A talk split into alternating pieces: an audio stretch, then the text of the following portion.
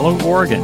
It's Tuesday, March 3rd. This is Elliot Njus with a news briefing from the Oregonian and Oregon Live. Republicans in the Oregon legislature continued their boycott over a climate change bill on Monday, marking the sixth day in the Senate and the fifth in the House. And Democrats said that, unlike last year, they will not forge a last minute private deal with Republicans to lure them back to Salem in order to end the session with a flood of votes to get key business done. With the legislature required to adjourn by midnight Sunday, there are only six full days left before the 35 day short session must end.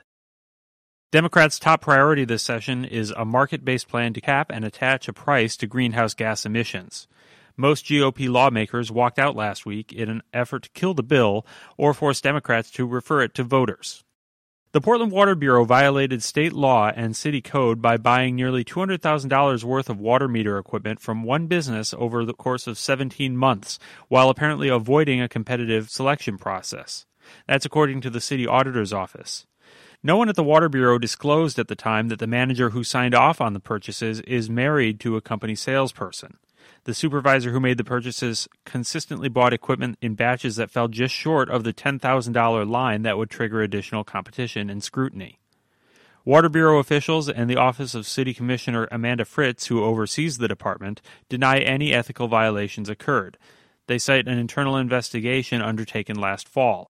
Water Bureau officials, however, say they've retrained staff on procurement procedures, formally disclosed the prior conflict of interest, changed how purchase orders are approved, and secured a new contract for water meter equipment under city rules.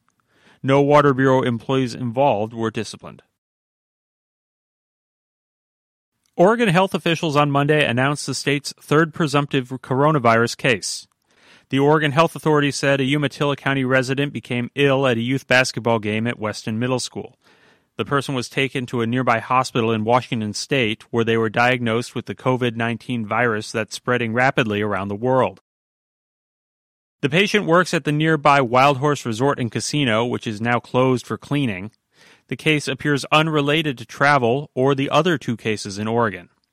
Officials are treating the infection as a community transmission resulting from the virus circulating in the area. The new case also marks the virus's spread outside the Portland metro area. The state's two other cases are contained within one household in Washington County. The new case appeared in Weston, in the rural eastern part of the state.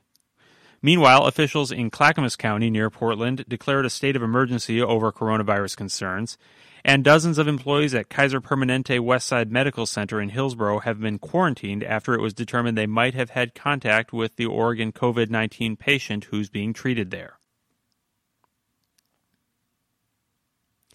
The new coronavirus could bring Oregon's long economic growth streak to an end. The global outbreak has no easy parallel in recent history, and economists say that uncertainty might be enough to hurt businesses and consumers.